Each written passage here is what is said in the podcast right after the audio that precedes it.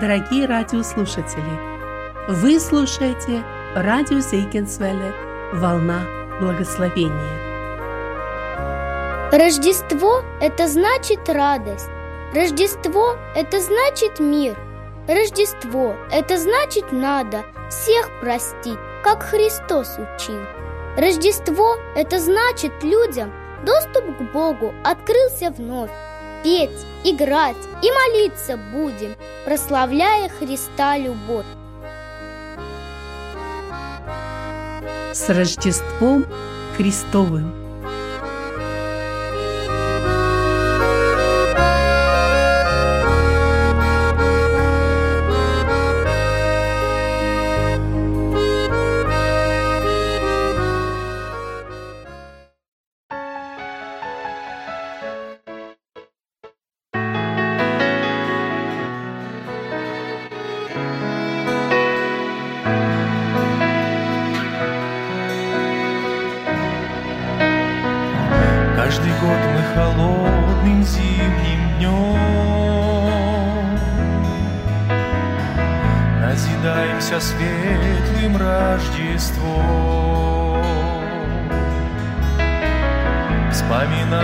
Того, кто нам в небо дверь открыл. В бедных яслях родился Божий Сын. Безгранична любовь Его для всех. тяжелый сердце душе заполняет тьму светлая звезда. В этот праздник святого Рождества. Рожден, чтобы очистить от всякого зла людские сердца.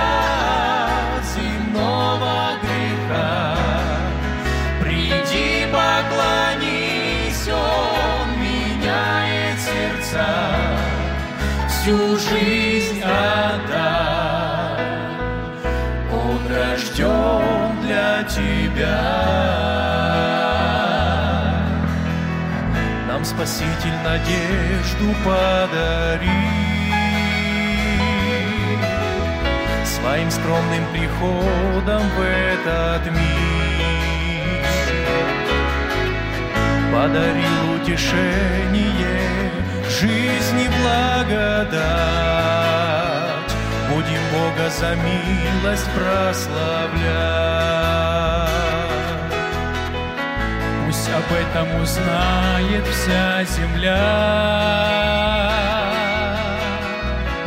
О рождении небесного царя.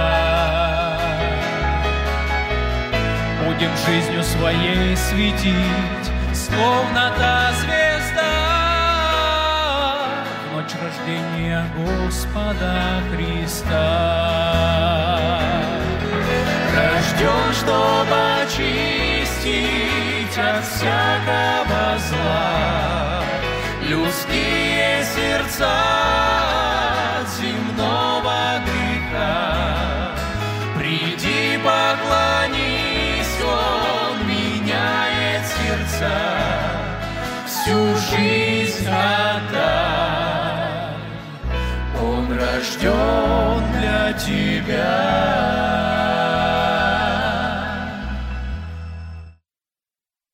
Прочитаем Евангелие Матфея, первую главу. 18 стих. Евангелие Матфея, первая глава, 18 стих. Рождество Иисуса Христа было так. Нам о Рождестве пишет Матфей и Лука. Мы знаем некоторые вещи, но не все. У нас возникают некоторые вопросы.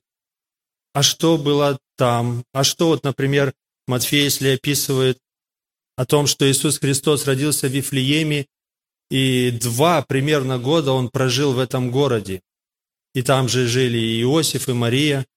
А чем они занимались, мы задаем вопросы. А где они жили? Они жили в доме или там у Иосифа были родственники? чем Иосиф занимался. То есть наше воображение работает, мы пытаемся ответить на многие вопросы, которые не описаны. Люди, стараясь объяснить это, добавляют что? Добавляют в описание Рождества. В апокрифических Евангелиях мы знаем, что-то добавлено, но мы понимаем, что это чисто человеческое. Люди просто хотят закончить историю, в которой есть такие пробелы. И много-много другое. Но другой вопрос возникает. А почему написано то, что написано? Если многого не написано, почему вот это именно написано? Братья и сестры, потому что это важные вещи. И вот Матфей пишет, Рождество Иисуса Христа было так. Умалчивая о многом, он сказал очень важные некоторые вещи, какие были в Рождестве. Сегодня вопрос, братья и сестры, для всех нас звучит. А наше Рождество как? Первое было так, как мы отпраздновали Рождество. Практически мы уже почти отпраздновали. Сегодня 25 завтра полетят елки из домов, так в этой стране, начнут снимать огоньки эти, гирлянды все. Рождество закончилось. У нас шло Рождество, собрание, праздновали, мы собирались по домам. И вот этот главный вопрос звучит, как наше Рождество? И мы обратим внимание на то, что пишет Матфей. Как было первое Рождество? Как оно праздновалось? Это действительно был праздник. И первое Рождество было праздник. Но там, были очень важные вехи, о которых написал Матфей. Братья и сестры, для чего он писал свое Евангелие? Для чего он писал о Рождестве? Он писал евреям, он писал своим братьям, потому что так много пророчеств в этой книге.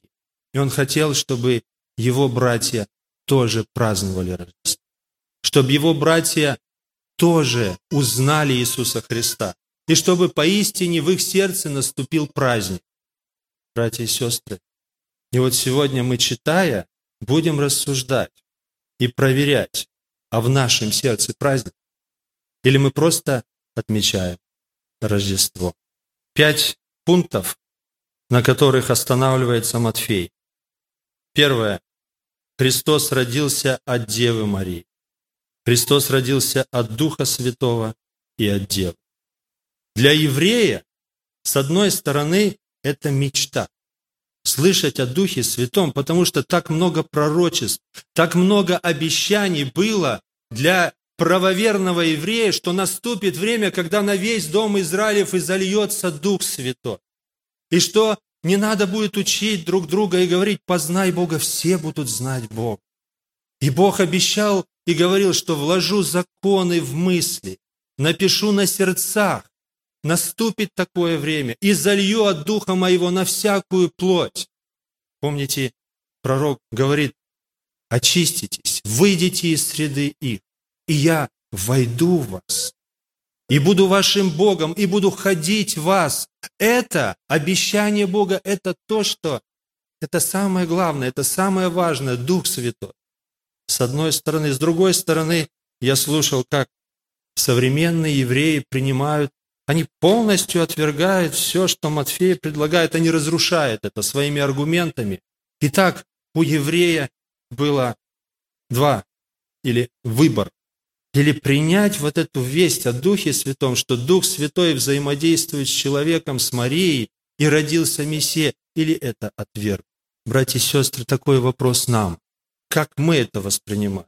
Мы действительно верим, что Иисус родился от дев, что это было непорочное зачатие, что это было от Бога. Знаете, те, которые рожденные свыше, у них вообще вопроса этого не стоит. Потому что он сам рожден от Духа Святого. Он сам испытал эту силу Божью на себе. Он родился вместе со Христом, и он родился. И у него не возникает таких вопросов. Но для людей мира этого это настолько трудно. Они говорят, невозможно. Без мужчины невозможно зачатие. И ученые, и мудрые этого мира говорят, невозможно. Для возрожденного это просто. Если тот, который сказал слово и сотворил весь мир, неужели он не может без мужчины родить человека? Для Бога все возможно. И как ангел сказал Марии, что у Бога не останется бессильным никакое слово. Братья и сестры, но известен ли нам этот Дух Святой? Действительно ли мы рождены свыше? Можно ходить в собрания, можно даже участвовать служении, но не знать этого Духа, не иметь с Ним никакого общения. То, что родился Христос, это было явно. Его можно было видеть, его можно было потрогать, он двигался, он кушал, плакал, наверное. Это было реально. Когда человек рождается свыше, это реально. Это можно видеть, это можно чувствовать, это можно слышать. Это новая жизнь. Рожден ли ты? Без Духа Святого праздника не получится. Рождество Иисуса Христа было с Духом Святым. А если ты не рожден свыше, может, ты обманываешь себя и говоришь, что рожден свыше, то не этого праздника, и никаких праздников не получится. Без Духа Святого нет настоящей радости. Когда человек сомневается в своем возрождении, это может быть от Бога сомнение, а может быть от дьявола. Когда дьявол посылает сомнения, он говорит, ты не рожден, тебе нет спасения, и все, точка. Но когда Бог касается сердца, когда Он говорит, испытывайте самих себя, верили вы, рождены ли вы, Он указывает, что нужно делать, куда нужно идти. Может, прощения просить, каяться нужно. Господь всегда указывает путь, куда двигаться нужно. И если в твоем сердце сомнения, рожден ли ты, есть ли в тебе эта радость, слышишь ли ты Его голос? Помните, как Христос говорил, рожденная Духа слышит голос, не знает, откуда приходит и куда. Так бывает со всяким рожденным свыше. Если у тебя этого нет, если ты не знаешь лично Духа Святого, на колени, к Богу, это не значит, что рождение невозможно. Молись, вопи, чтобы Господь дал тебе уверенность в спасении, дал тебе уверенность, что ты имеешь Духа Святого, потому что кто Духа Христова не имеет, тот и не его. И второе пришествие будет очень страшно. Жизнь страшна, а будущее еще страшнее. Поэтому, братья и сестры, это время испытать себя, действительно ли я имею Дух Христова. Когда Бог сказал Марии, что с ней будет, она сказала, «Все раба Господня, да будет мне по слову Твоему». И только после этого ангел ушел. Бог не действует насильно. Он ждал этого слова. «Все раба Господь». Он ждал согласия. Дьявол вероломно действует. Бог никогда насильно не действует с человеком. И Бог дает Духа Святого повинующимся Ему. Тогда, когда мы открываем свое сердце, когда мы повинуемся Ему, когда мы доверяемся Ему, тогда Дух Святой действует. В первый раз и потом. Потому что написано, что Бог благодать свою проявляет через веру. Помните, написано, что благодатью вы спасены через веру. Дабы нам получить Духа Святого верою и по жизни, когда мы верим, Господь проявляется в нашей жизни. Дух Святой действует в нашей жизни. От нас зависит, от нас зависит, будем мы иметь Духа Святого или нет. Итак, Рождество для Марии – это было Рождество с Духом Святым. Сейчас в Америке 80% людей утверждают, что они христиане. 45% из всех американцев заявляют, что они рождены свыше.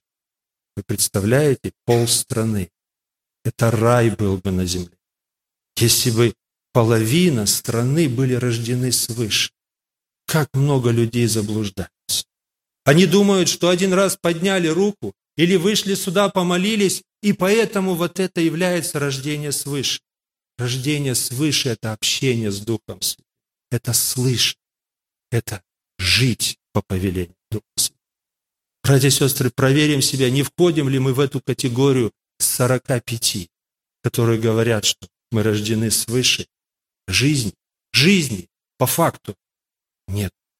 Следующее, братья и сестры, Рождество для волхвов. Интересная история. И апостол Матфей хочет наше внимание именно сюда направить. Рождество Иисуса Христа было так. Когда родился Христос в Вифлееме Иудейском, пришли волхвы с востока и спрашивают, где родившийся царь иудейский? Кто такие волхвы? Кто такие волхвы? С детства праздную Рождество и заметил такую вещь, что мы, ну, как бы пытаемся обелить их немножко, волхвов. Но они волхвы, но не волхвы. Ну, в каком смысле? Мы заменяем это слово мудрецы, даже цари есть такое. Они вообще были волхвы или нет? Волхвы. Волхвы те, которые у них такое что-то непонятное, занимаются какими-то сомнительными делами. Для еврея это большой соблазн. Вообще это неправильные люди. Это неправильные. Во-первых, они не евреи, это язычники. А потом их занятия. Какие волхвы и Сын Божий. Какие волхвы и Мессия. Несовместимые вещи. Братья и сестры, а все-таки Библия нам конкретно пишет, что волхвы. И много раз повторяет в этой истории, что они были волхвы. Это же самое слово употребляется, когда мы читаем о Илиме, волхве. Помните, на Кипре, с которым встретился Павел и Варнав? Об это, же самое слово употребляется в книге Даниила, когда они не могли разгадать то, что приснилось царю. Волхвы, они подлежали уничтожению. Помните, да, эту историю? То есть это же самое слово «волхвы», которые занимаются, кто его знает, чем занимаются. И, конечно, возникает эта проблема. Ну как так? Святой Христос, и вдруг волхвы, и Бог им открывается. Ведь написано, чтобы э, верующие люди ничего общего с ними не имели. Люди, но не Бог.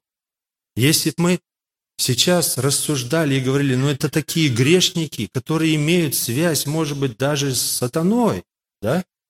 Они не могли участвовать в этом. Если бы мы позвали апостола Павла и спросили его мнение, апостол Павел, это же такие грешники, которые вообще близко ничего общего со Христом. Он сказал бы, нет, нет, нет, я первый грешник. Я самый страшный грешник. А если бы мы позвали ту женщину, которая только плакала и отирала волосами, она сказала, нет, нет, если бы вы знали, сколько грехов мне Господь простил, я намного больше грешница. А если бы мы позвали Марию Магдалину, она бы сказала, во мне было семь бесов, и Христос меня освободил. Вы чувствуете, братья и сестры, что здесь Господь нам показывает, что именно для таких людей, для грешников пришел Иисус Христос. И они не в храм пошли, их бы в храм не пустили. Они пришли в Вифлеем, в дом. И в первую очередь они увидели младенца. Рождество – это праздник для грешников. А ты когда-нибудь ощущал себя грешником? А может, нам нужно сказать, это я самый первый грешник. Если бы знали, сколько я согрешил. Иногда мы маскируемся, иногда мы выглядим так хорошо. На самом деле, сколько грехов, сколько Господь нам простил. Знаем ли мы эту силу крови, которая омывает от всякого греха? И никакой проблемы здесь нет, когда кровь Иисуса Христа выступает на первый план. Именно Христос пришел умереть за таких волхвов и за нас тоже. Знаем ли мы эту силу крови Иисуса Христа? Мы поем «Аллилуйя», Глория и многое другое. И этим самым прославляем нашего Господа. Но самый большой подарок Он сделал. Он сделал, Он родился, чтобы пролить свою кровь за нас. Вот этот подарок нам очень нужен. Всем нужен. Мы согрешаем. Видим ли мы свои грехи? Плачем ли мы о своих грехах? Потому что есть есть очистительная жертва, есть кровь, которая очищает от всякого греха. Итак, Рождество было так. Пришли грешники и поклонились, упали перед Ним, упали и отдали свои дары Иисусу. Они понимали, они идут к тому, который очень им нужен. Как ты праздновал Рождество в этом году? Праздновал ты как? Омытый, очищенный, грешный? Или что-то другое у тебя в голове было? Пришел ли ты в смирении пред Господом и сказал, я банкрот, я ничего не имею, мне нужна твоя кровь, Иисус Христос. Только тобой я живу, без тебя я не могу. Без этого рождения свыше не бывает. Без этого осознания, что я ничтожество, что я грешник, не бывает рождения свыше. Итак, следующее, на что обращает внимание Матфей, он указывает на Иосиф, Рождество для Иосифа. Знаете, с тех пор, как Иосиф связал свою жизнь с Иисусом Христом и согласился с повелением Божьим принять Марию и принять этого младенца, жизнь стала трудной для Иосифа. Я не знаю, как проходила жизнь до этого, но для него начались испытания и трудности. Ему пришлось убегать с родины, пришлось убегать со своего города, с Вифлеема, потому что он связал свою жизнь с Иисусом Христом. Это Рождество. Так оно было. Братья и сестры, когда человек связывает жизнь со Христом, он будет чужим этому миру. Он будет чужим среди своих. Ему придется убегать, ему придется чувствовать гонение. Всегда христиане настоящие будут гонимы, желающие благочестиво будут гонимы. И когда мы находимся среди неверующих людей, мы чувствуем, что мы там чужие. Если этого чувства нет, значит, ты не связал жизнь со Христом. Христос пришел туда, куда его не, звали, не ждали его. Он пришел, и ему пришлось убегать. Братья и сестры, это очень важный вопрос. Как мы чувствуем среди мира, среди мирских людей? Окей? такой же, как и все. Никакой разницы. Все отлично. Мир наряжается, как хочет. Я могу нарядиться, как хочу. Мир поет песенки, я могу эти песенки петь. Мир ведет себя без всякого воздержания, и я могу ввести без всякого воздержания. Мир надевает себе разные побрякушки, и я могу одеть. Какая разница? I'm okay with this people. Мир пьет венцо, и я могу пить. В этом мире парни и девушки ведут себя как хотят, и я могу. Да я смотрю на Инстаграм, на фотографии нашей молодежи, я иногда думаю, что общего Христа, у Христа с этими людьми? Или неужели невеста Христа вот такая, когда могут позировать, всякие позы делать, когда могут язык вытащить, когда разные знаки показывают. Мирские, знаете, вот разные пальцами там крутят. И это невеста Христа. Это только, что я вижу иногда. А то, что не видно еще, когда могут полураздетыми выставить свою фотографию на весь мир, пусть смотрят. И это свои Христу? Нет, это свои миру. Мы чувствуем себя окей среди этих людей. Мы такие же, как они. Ну, кто-то скажет, ну это же молодежь, ну кто не был молодым, тот и не был глупым. Да, и я был глупым. И тоже глупости делал, ну есть слезы покаяния. Есть слезы раскаяния, когда говоришь, Господи, прости, я хочу быть Твоим, я не хочу быть мирским. Рождество Иисуса Христа было так. Кто связывает жизнь с Иисусом, тот будет чувствовать себя странником и пришельцем, чужим. Там наша Родина. И если ты этого не чувствуешь, остановись, друг.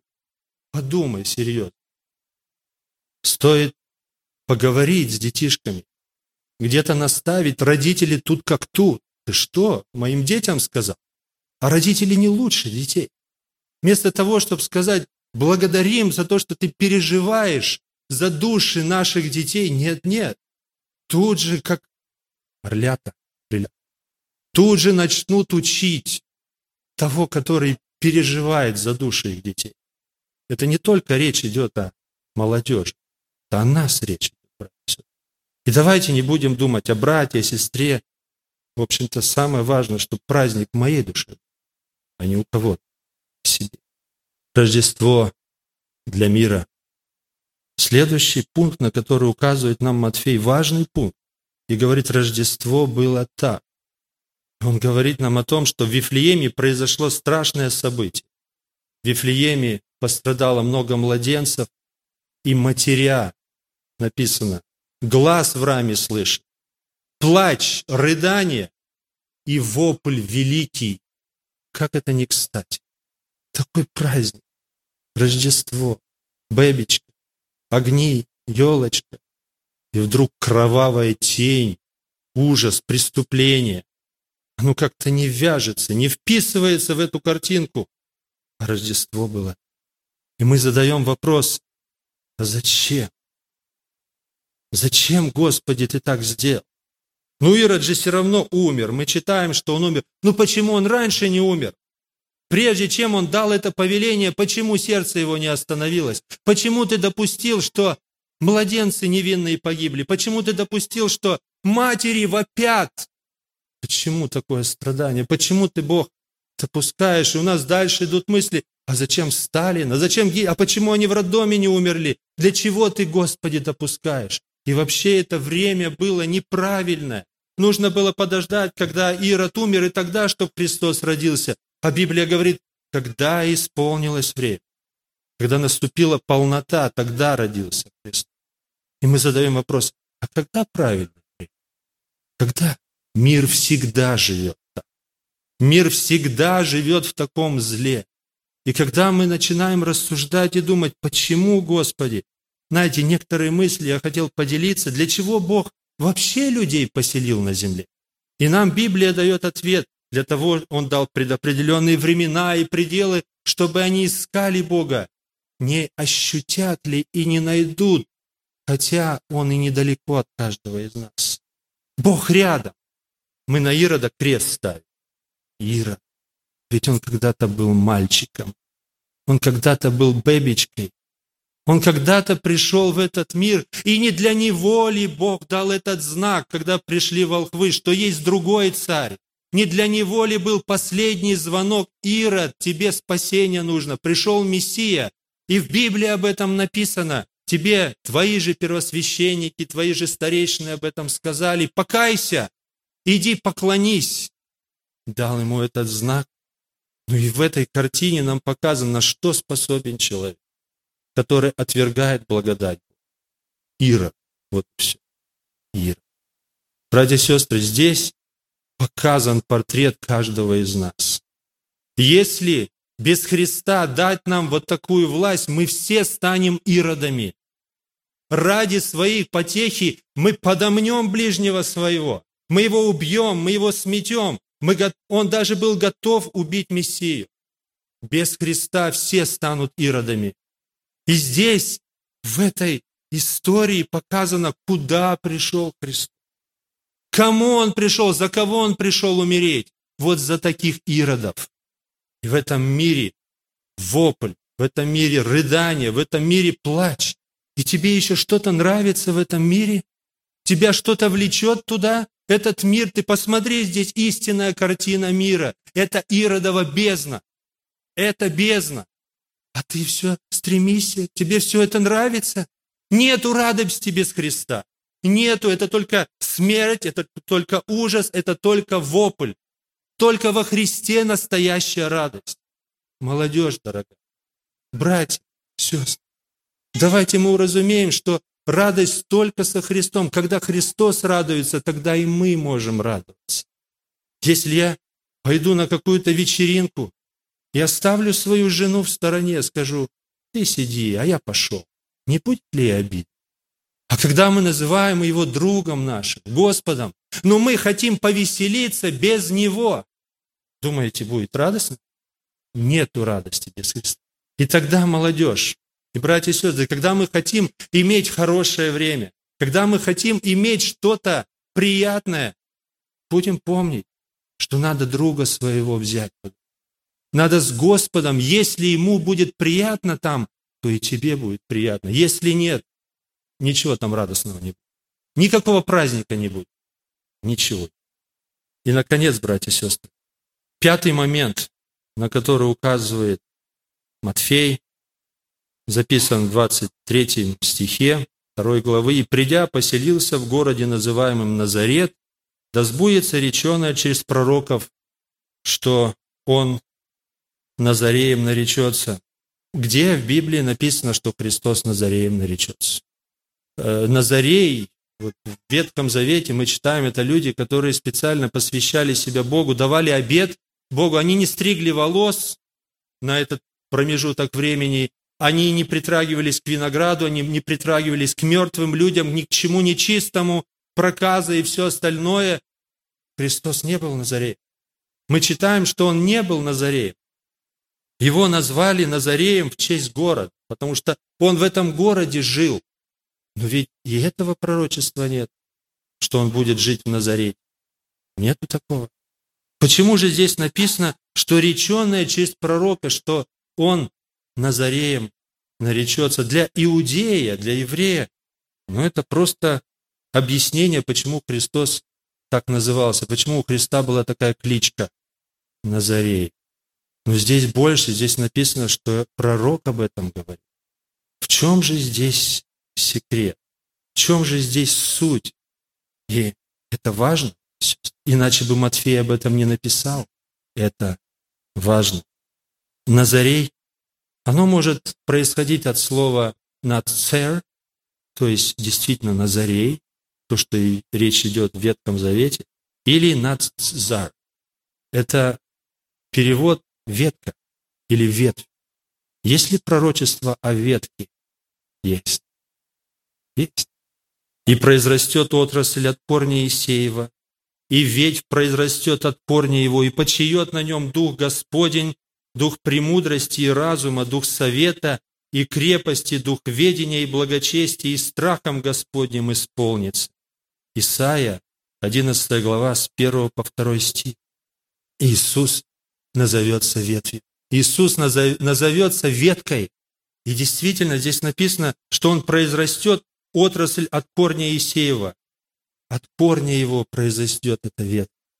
И мы читали, если вот мы читали это родословие, то действительно Иисус Христос произошел от Иисея, от Давида. И Он ветка на этом человеческом дереве. Вот эта веточка. В принципе, и все мы, братья и сестры. Мы эти веточки на этом большом дереве, которое называется человечество.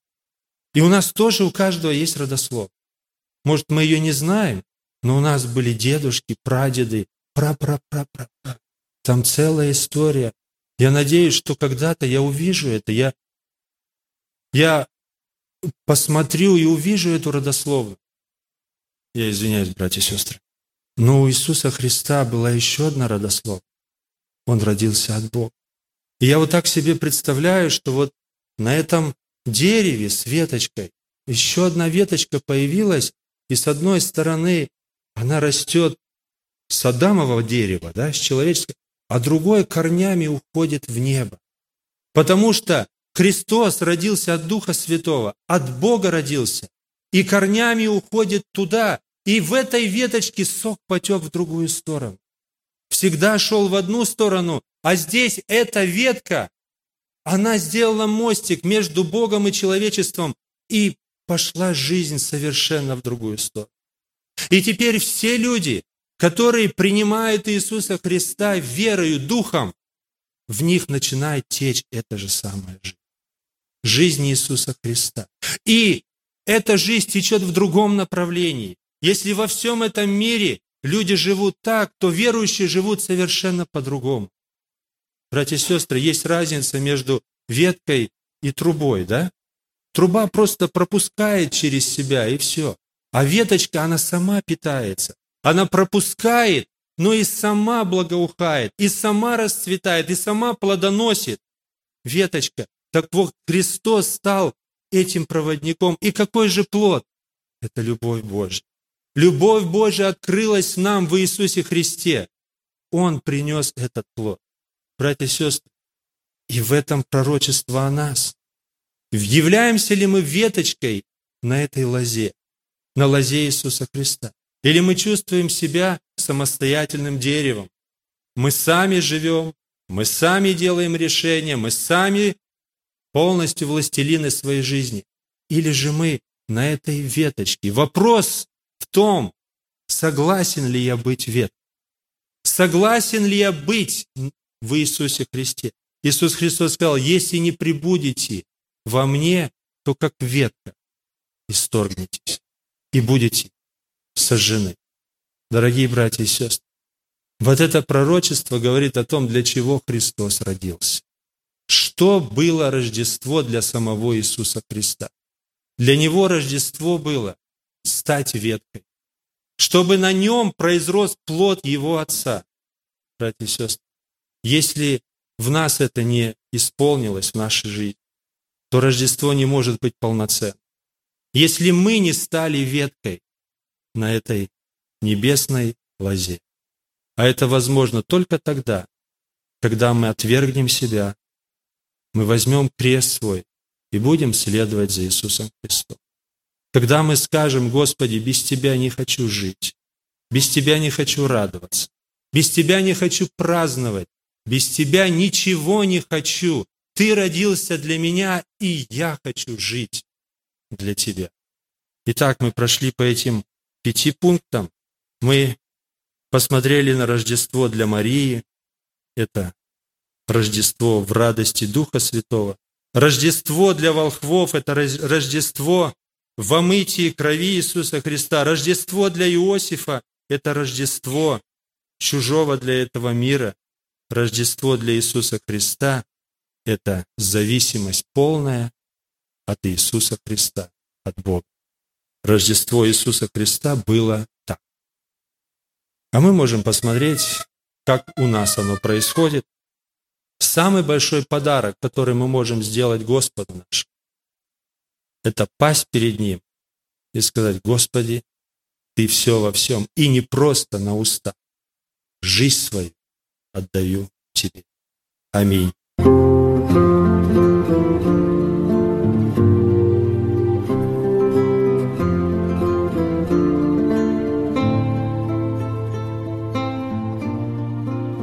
Вы слушали радио Сейгенсвелля «Волна благословения», город Детмал, Германия. Дорогие радиослушатели, мы желаем вам Божьих благословений –